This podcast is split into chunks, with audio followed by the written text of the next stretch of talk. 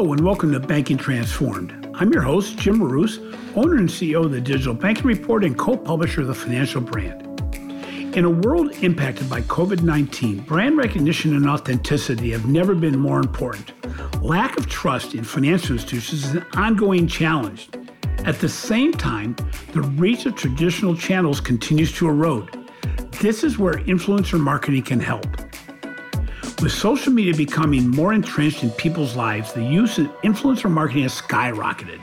Beyond celebrities, a new breed of niche influencer can provide financial institutions access to a huge following of potential prospects not available with other promotional methods.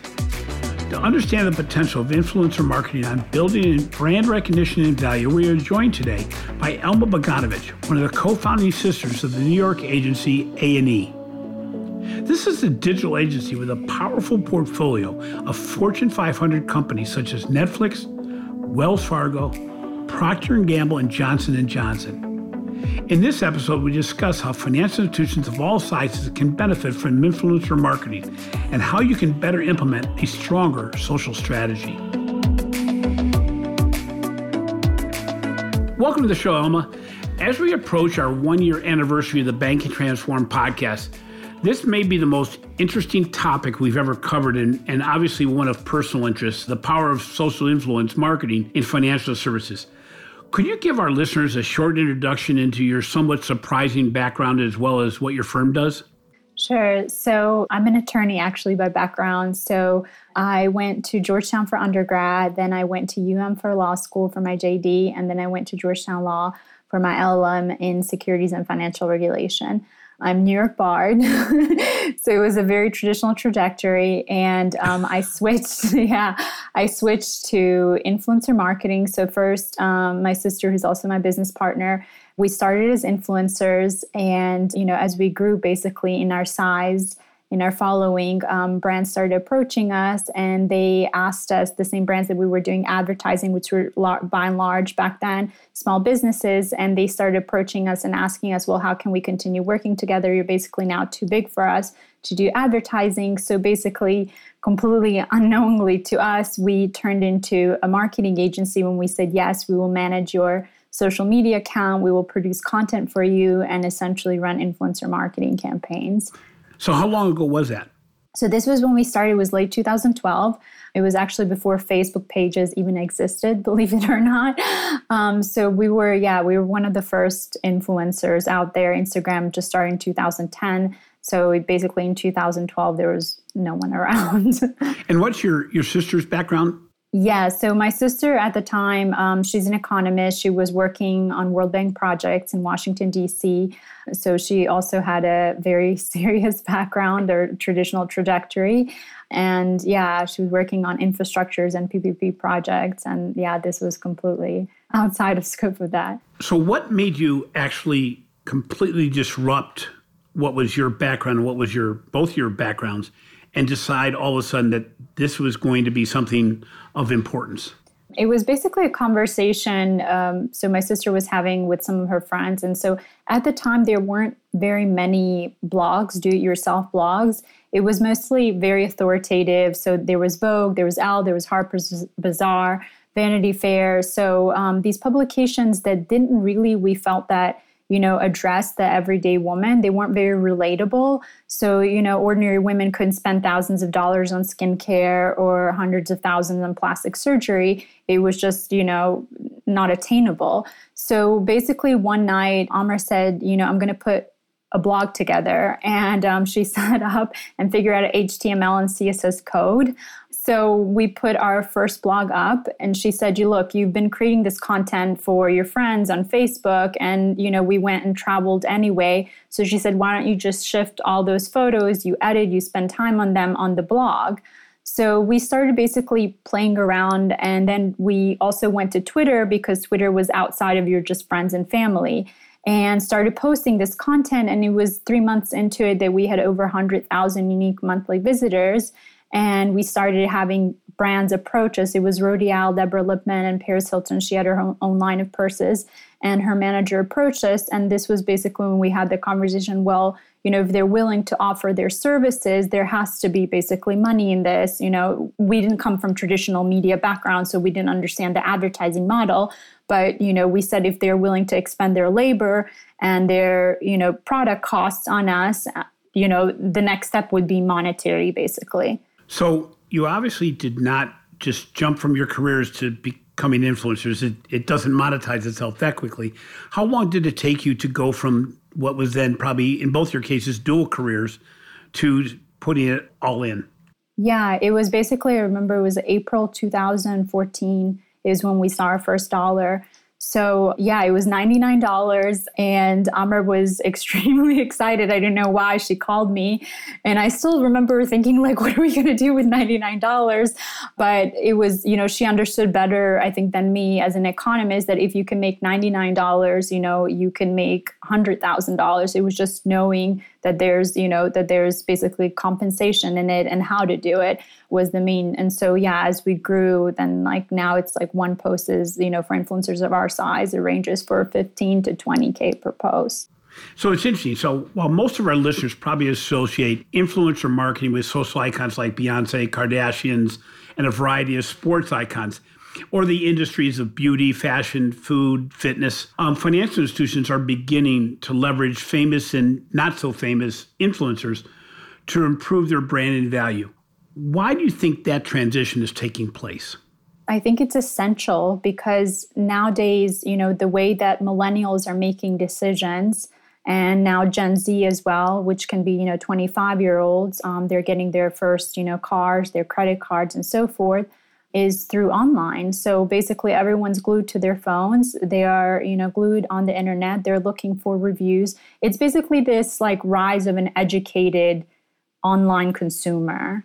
And so I think that brands didn't have a choice, but if speaking to millennials, to go on platforms like Instagram, like Snapchat, like TikTok now, and to start speaking to that audience, to start, you know, speaking to them in a language that they were used to and how they grew up. So you have an increasing importance of influencers in a crowded marketplace. And now we're, we're seeing not just name influencers, but micro influencers. Can you explain a little bit about that transition from what we'll say is the, the big names, the people that know that, oh, it's basically a spokesperson type mold that had very high social value to now a person that people connect with because of who they know and the authenticity of what they say as opposed to simply the, the brand value of the celebrity. Yeah, that's a really good point. So basically what had happened along the lines is that the smaller influencers started basically the rise of, you know, the micro influencers.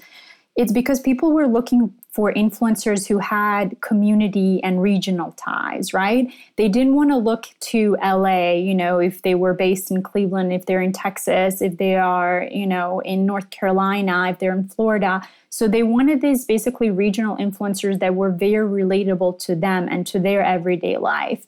So basically, hence the sort of like fall of celebrity influencers. It's not that celebrity influencers still aren't listened to, they are very much listened to, but it's kind of that, as you mentioned, the authenticity of the regional, right? So, what is, you know, what is the girl in Texas? Like, where does she go? How does she dress, right? Where does she shop? Like, what local restaurants that she support? So people were increasingly more in tune and they had access to, you know, their own, if you will, local mini celebrities and community leaders, I think.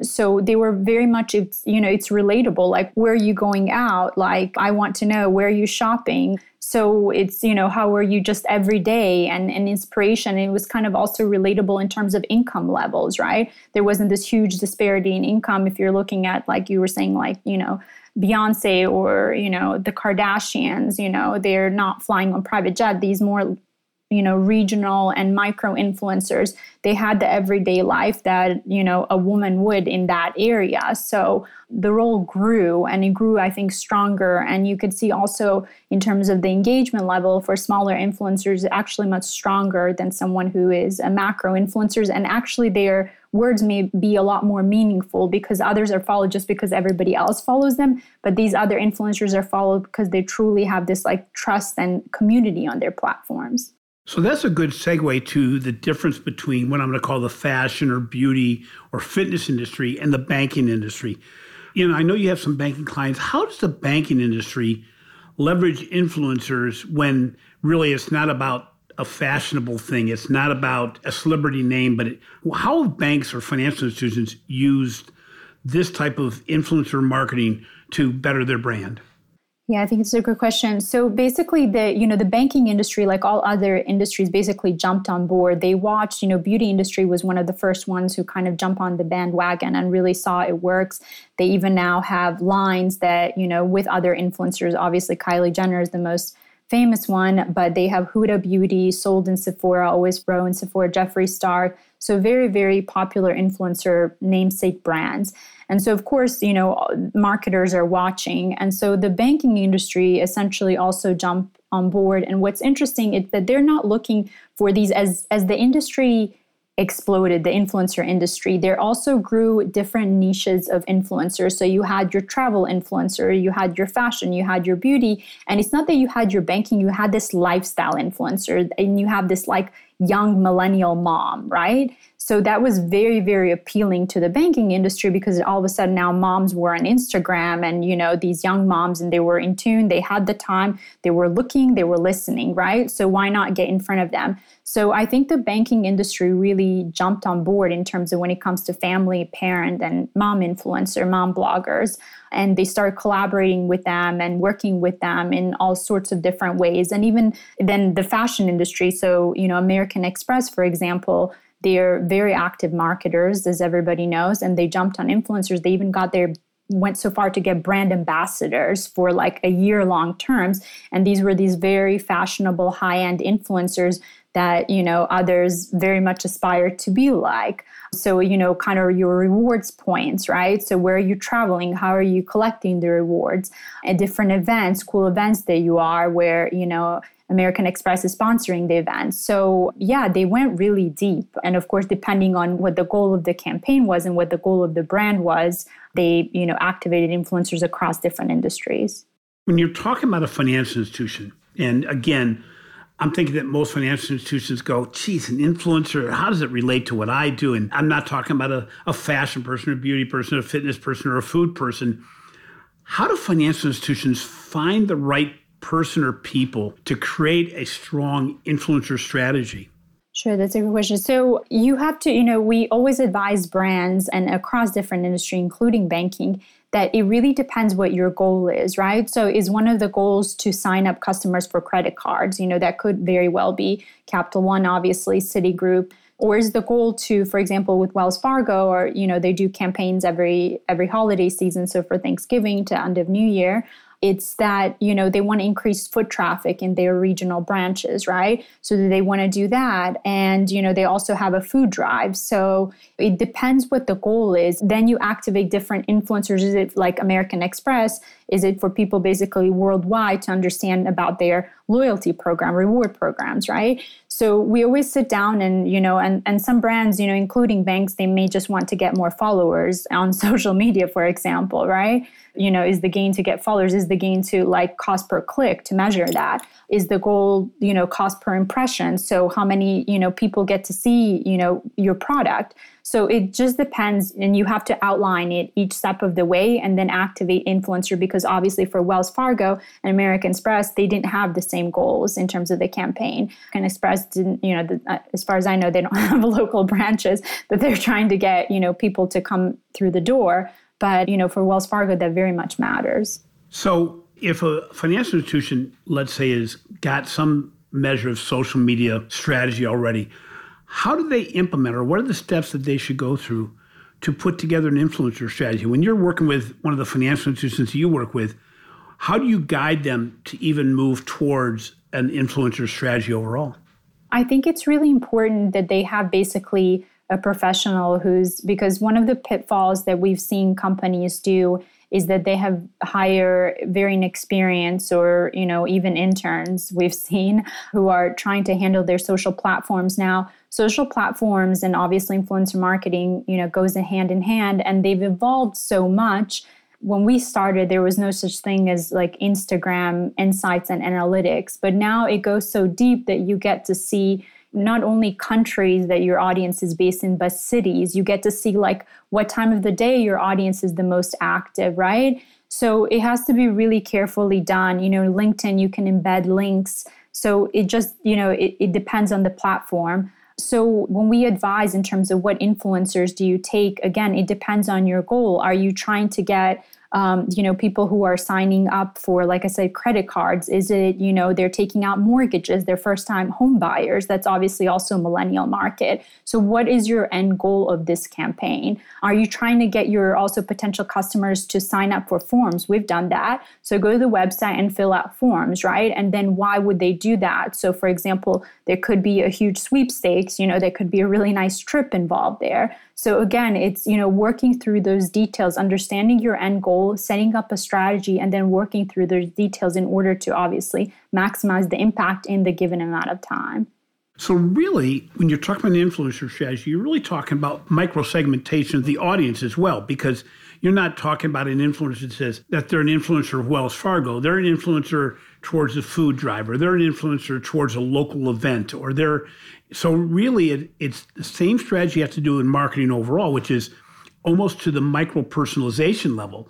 Because from what you're saying, you want the influencer to have integrity without promoting necessarily the brand outright. You really want them to be like the person that's listening to it. That's a lot more authentic than simply being a paid hack, for lack of a, a good term at all. That's exactly right. And that's again, like I, I go back to my point of you really have to have professionals do this. And I say that, so for example, you know, within each industry, so influencers occupy different industry, and they could also be something called just lifestyle in, industry, which is, you know, you just in general cover certain lifestyle. It could be a lifestyle that's targeted towards a target customer or Walmart customer, or it could be lifestyle that's targeted towards Louis Vuitton and Chanel, right? So you have to understand each of those industries and segments of the industry. And then you have to identify the epicenter of influence. So, meaning who are influencers, and they may not be the influencers that have the largest amount in terms of the size of the following, but they're influencers that are truly influential in that community that other influencers pay attention to. So, for example, in the fashion industry, there is, for instance, there's Bryanboy, and he doesn't have the largest following. For example, Chiara Ferragni, she's one of the largest influencers, over 20 million followers, but she follows him, right? So, what he says, even though he's much smaller than her, carries weight. So when you're identifying as a company a set of influencers to work with, you better look and know and understand and do your homework do the research who's the true epicenter of influence. And you may not have to you know spend hundreds of thousands of dollars on that particular campaign and those influencers but it's just you know understanding the landscape and really kind of rolling up your sleeves and, and going in deep and understanding the level of influence so, when you work with a, company like Wells Fargo, how does your agency find the right representation from an influencer standpoint? So what we do, we obviously sit down with them and we, you know, we hash out the goals. Like, what is your end goal? What, are you trying to ultimately do with this? So after we know that, we also ask you know who is your target demographic who is your person right the persona and sometimes you know there's multiple personas right and then after that, in terms of the search of the influencers, once we understand that and put that together, then we also have uh, we develop our own software. So we have a data of I think it's about 500,000 influencers from micro influencers to macro influencers. And so we'll look through our own database. We also go through other agencies. So we as well have our own basically suppliers, if you will, vendors. So we go through other talent agencies, what they're called, and we ask them basically we tell them what we're looking for um, we describe the the influencer the size of the influencer we tell them the budget and then they come back to us with suggestions so it just depends sometimes you know and sometimes influencers not represented by an agency they may have an agent they may not have any representation. So yeah it's a combination of our own software and then also you know knowing who to go to in terms of the agencies and and what part of the us because there's different agencies different cities. So in some instances you're actually looking for a an overt endorsement of a brand. And in some cases you're almost looking for an implied endorsement where somebody's talking about a situation and just by them talking about it people feel like you know me, you're talking my language, you're not the bank or you're not the beauty brand, you're not the fashion brand.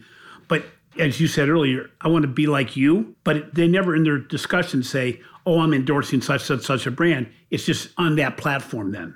Yeah, that's right. So basically these, you know, these local influencers that we've been talking about, they've sort of become like your what used to be like once upon a time a radio DJ, right? So the radio DJ would um, basically endorse a product or a service. So now obviously millennials, you know, are not listening to their radio right. by and large. Right. So um, so they're listening to their, they basically tune in their influencer. And that is one of the exactly one of the discussions we have with our clients is what format do you want to do you want to use. So do you want to use the format on, on instagram? For example there's insta stories there's igtv there's in-feed posts there's also swipe up links to track. We were talking about impressions and and traffic. How do you want to do it? And these are the technologies that are available on you know different platforms so in financial services, I know that Instagram is probably still the TikTok is up and down based on the day now, but Instagram is probably the most active platform for influencers in many ways.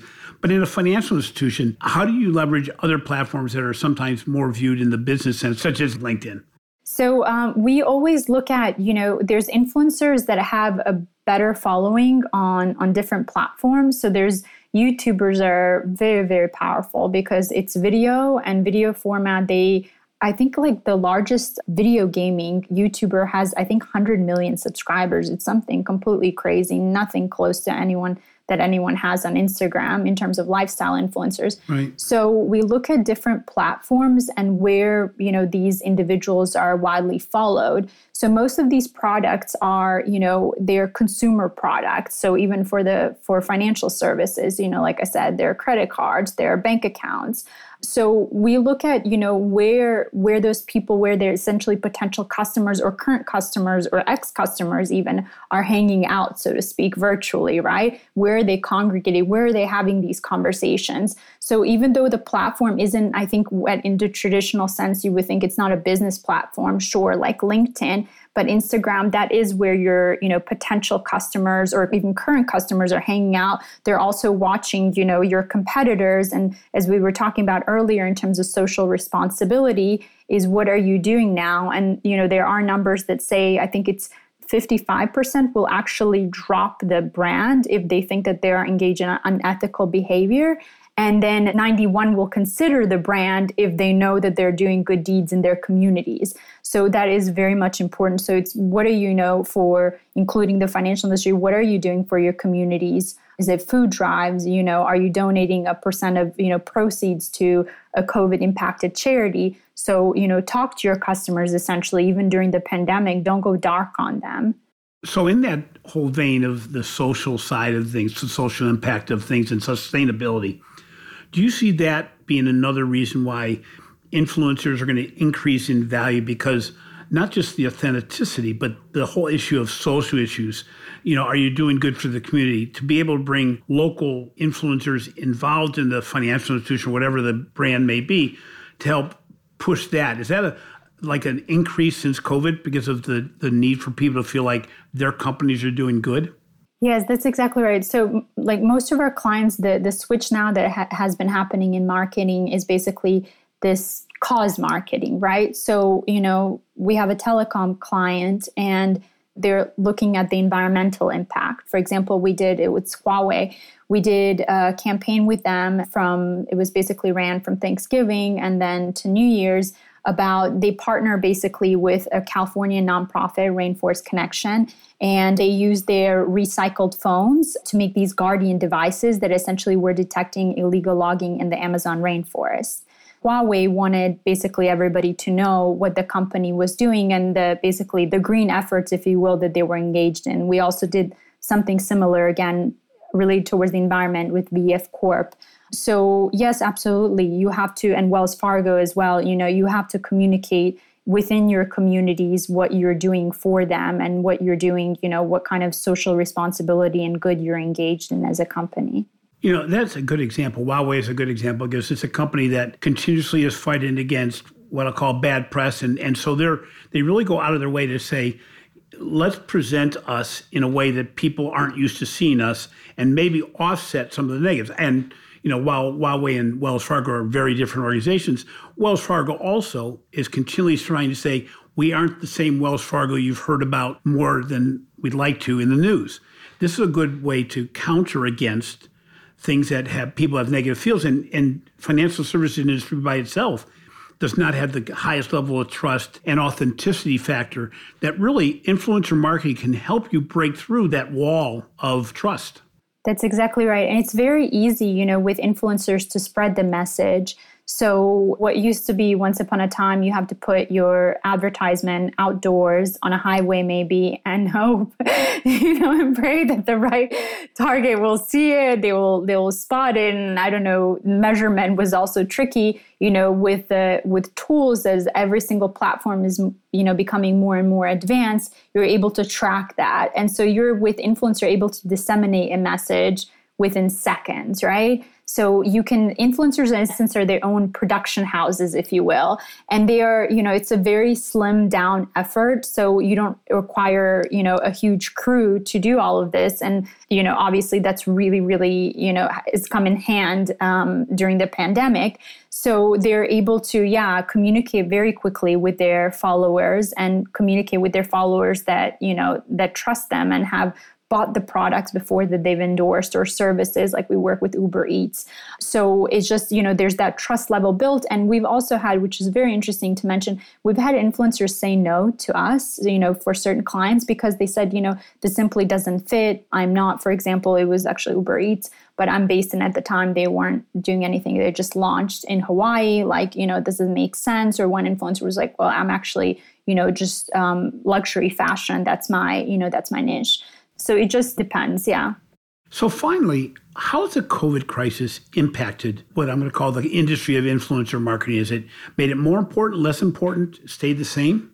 So yeah, that's a great question. So um, COVID, you know, obviously it's impacted every industry, and in terms of influencer marketing, it's been very interesting.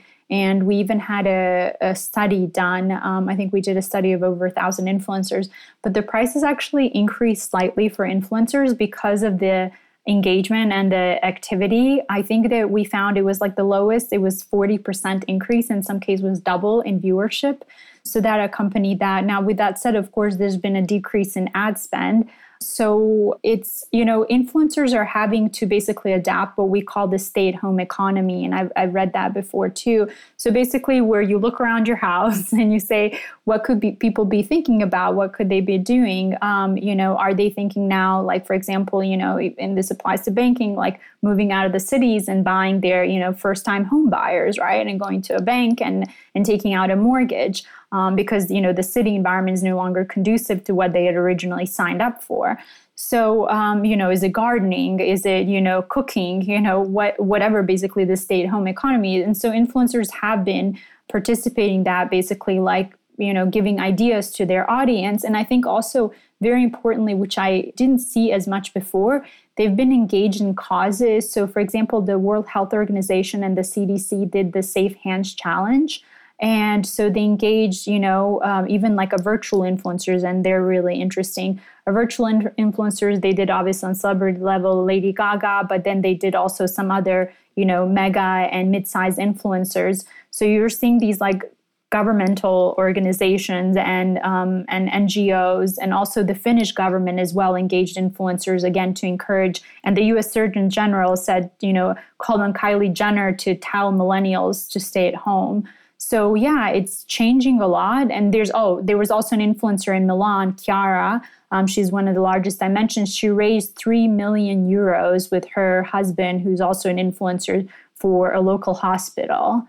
So it's, you know, they definitely have a lot of power. And I would just say, as I've mentioned before, you just have to understand what you're doing when you engage rather than just like go on a whim and hire a few influencers and expect some sort of miracle to occur without understanding the background.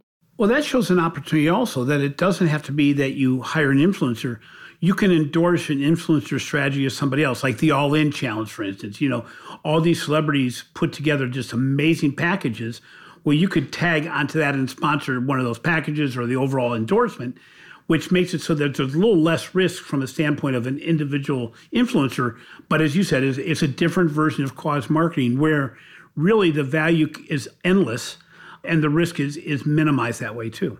That's exactly right. Yeah, it could be like I said, you know, for fundraising, which you know we saw all of that, or just raising awareness and saying, "Hey, go shop at these brands because they're donating either like you know Mac was doing like hundred percent of its proceeds of a particular lipstick, or you know ten percent for smaller companies of their proceeds of a particular line. So yeah, it's there's so many different ways, or just driving traffic to your e-commerce in order to I don't know sign up new credit card customers. So yeah.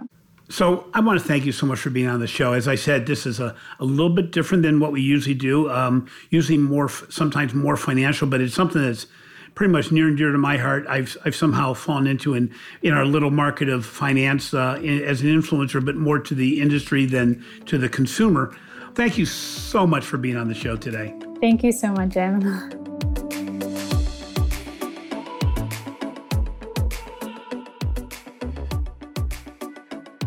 What a great interview with Elma Beganovich. I think it's interesting because when you're looking at financial institutions and influencer marketing, they really aren't running in the same path right now. But I think it's important to realize that as social media marketing is gaining in importance, especially in a post COVID world, the ability to use influencers to build authenticity, brand recognition, and brand value is of utmost importance. And I think one element she brought into the conversation was the fact that even if you don't want to necessarily engage with an influencer directly, to maybe sponsor or get involved with an influencer strategy in your community or in, a, in an area that you believe in on a social basis, now's the time. Thanks for listening to Banking Transformed, rated a top five banking podcast on Apple. If you enjoy what we are doing, please be sure to subscribe to Banking Transform in your favorite podcast app. In addition, please take less than a minute to provide a review. It lets us know how we are doing. Finally, be sure to catch my articles in the financial brand and look for our new research on financial marketing, innovation, customer experience, and the future of work as part of the Digital Banking Report. This has been a production of Evergreen Podcast. A big thank you to our producer, Leah Lombrake, and our audio engineer, Sean Rule Hoffman. I'm your host, Jim Marous. Until next time, make every day a learning experience.